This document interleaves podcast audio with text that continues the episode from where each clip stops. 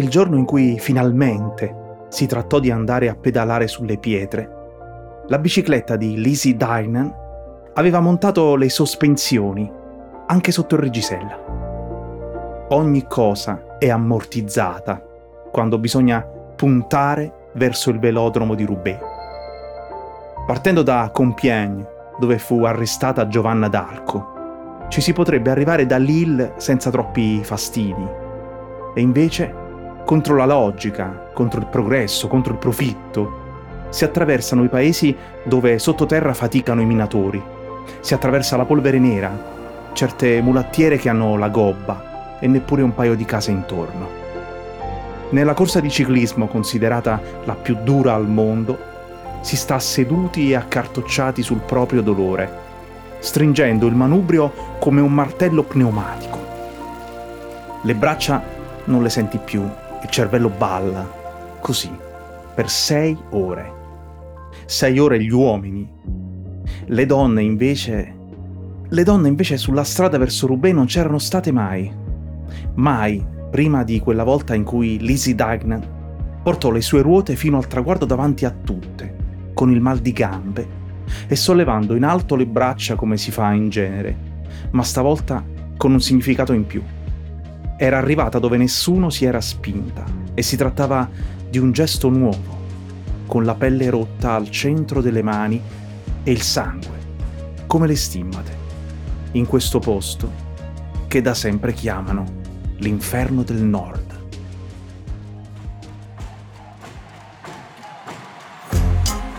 Io sono Angelo Carotenuto. Ogni mattina curo la newsletter Lo Slalom e questo è Rimbalzi, un podcast prodotto da Cora Media.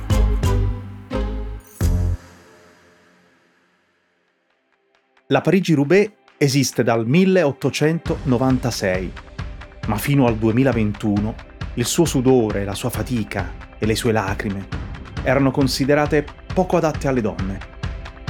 Questa è la corsa che attraversa una foresta si chiama Arenberg.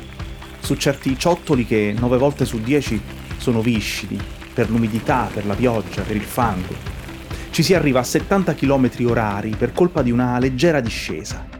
Ne vieni fuori con gli occhi che bruciano e la pelle raggrinzita. Il giornalista e scrittore Marco Pastonesi una volta ha detto che è un'esperienza simile a chiudersi in una lavatrice con Mike Tyson, saltare prelavaggio e lavaggio e passare direttamente alla centrifuga. Le donne hanno impiegato 125 anni per convincere di esserne all'altezza. Hanno fatto prima salire per davvero su un ring e a fare la box. Non è uno sport per signorine, dicevano. Sai che novità. Quante volte lo hanno detto per esempio quelli del calcio. Così, per reazione, il movimento femminile ha sempre rigettato il suggerimento di adottare un pallone più leggero o di montare porte più piccole. Se bisogna giocare, il gioco è uguale per tutti. Non lo sci. Sulla Saslong in Val Gardena, il tempio dell'alta velocità, la Coppa del Mondo femminile è stata ammessa solo nel 2018, mentre la terribile pista Streif a Kitzbühel in Austria resta ancora proibita. Ormai lo sappiamo, è questione di tempo e le barriere sono destinate a cadere. Tutte. Per avere una prima maratona femminile alle Olimpiadi abbiamo dovuto aspettare il 1984. Eppure, 18 anni prima, Roberta Gibb si era presentata al traguardo della corsa di Boston in 3 ore e 21 minuti, piazzandosi davanti a due terzi dei partecipanti uomini. Ma si sentiva dire che la sua impresa non poteva essere riconosciuta. Non lo vedeva per caso che era donna. Catherine Switzer, l'anno successivo, si iscrisse con le sole iniziali, in modo che non si scoprisse che uomo non era. Il suo compagno le fece scudo fino a mescolarsi tra la folla alla partenza, e quando i giudici scoprirono il trucco, la strattonarono e la portarono via. Gli stessi ostacoli e gli stessi pregiudizi che Monique Freis aveva incontrato in Francia quando negli anni 70 espresse il desiderio di giocare a rugby. Neanche la palla storta era per le signorine. Ma allora, precisamente che cosa.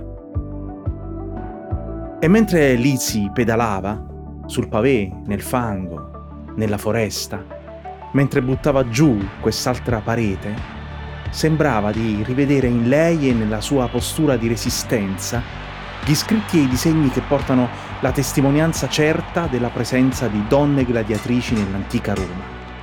Così come ce n'erano che facevano a pugni nel Settecento, altre nuotavano nell'Ottocento, tutte considerate come poco più di un fenomeno da baraccone un passaggio eccentrico, una deviazione.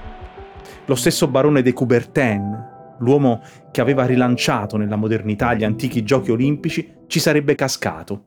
Era contrario alla partecipazione delle donne.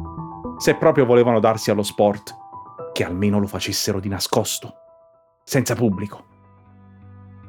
Nella pedalata di Lizzie verso una doccia calda nei vecchi spogliatoi del velodromo di Roubaix, sembrava riassunta tutta la parabola delle pioniere, il lento cammino dell'emancipazione, cominciato in modo ancora inconsapevole quando Cinisca di Sparta, anno 396 a.C., vinse la corsa dei carri a quattro cavalli.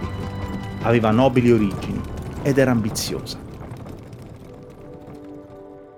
Una donna in bicicletta è stata a lungo considerata una scena sconveniente nell'Italia clericale che si stava ancora riprendendo dal trauma di Porta Pia, la Gazzetta di Venezia avvertiva i giovani mariti delle insidie presenti in queste ruote di metallo. Attenzione ai compagni di tandem, perché scrisse dai tandem molto spesso si casca.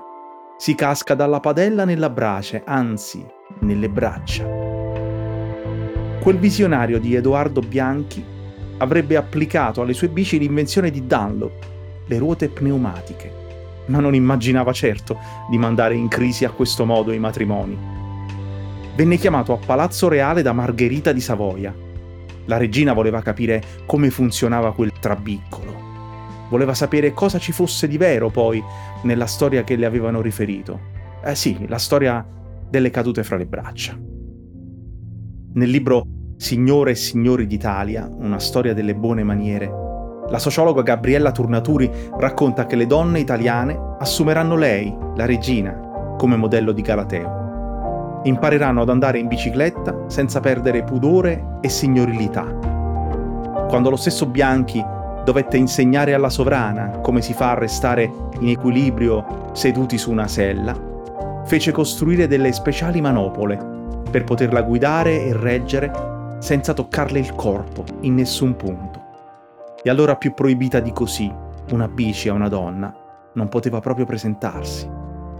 La normalizzazione sarebbe arrivata nel dopoguerra, quando l'uso del mezzo fatto dai partigiani sottrasse erotismo alla bicicletta.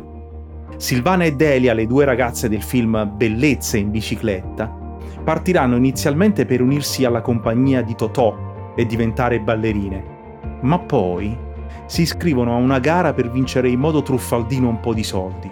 E con quale ambizione? Sposarsi. Questo è il momento in cui la bici entra definitivamente dentro le istituzioni.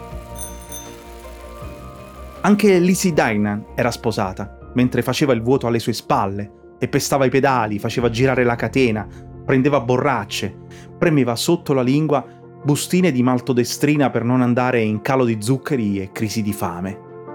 Dynan, anzi, è il cognome del marito, Philip, un irlandese. Ciclista pure lui. Uno normale, due vittorie in carriera, niente di che. La più importante è una tappa al Giro di Spagna. Quando hanno avuto la prima bambina, Orla, lui le disse: Tu vai, tu continua a correre, pedala. Io smetto. Io resto a casa con la piccola. E allora lei, Elizabeth Mary Armistead, un argento olimpico, un titolo mondiale su strada, aveva deciso che da quel momento in avanti avrebbe portato sul traguardo il cognome di lui. Lo avrebbe messo così nell'elenco delle vincitrici. Anche a Roubaix, dove Phil, in vita sua con una bicicletta, non è stato capace di arrivare mai. Quando quel sabato Lizzie fu prima davanti a tutte, scoprì che sul suo assegno di storica vincitrice di una Parigi-Roubaix c'era scritto 1535 euro. Su quello di Sonny Colbrelli, il primo tra gli uomini, la cifra era un'altra, 30.000. Una differenza dettata dal mercato, figlia degli interessi economici che si muovono intorno a una corsa. Il montepremi maschile complessivo è di 90.000 euro, quello femminile di 7.000. Ma la polvere è la stessa. Le stesse sono le pietre, lo stesso è il sangue. E ci sono strade che a volerle percorrere per intero non finiscono mai. Quando quel sabato Lizzie fu prima davanti a tutti, scese dalla bici e allora le domandarono perché non avesse messo i guanti, perché non si fosse protetta meglio dalle vibrazioni, contro lo strofinio ripetuto del manubrio sul palmo della mano. E allora sorrise. Pensò ai 125 anni di attesa trascorsi dalle donne per arrivare là e rispose che no, No, i guanti no, visto che c'era. Voleva proprio vedere com'era fatto, questo posto che chiamano Inferno del Nord.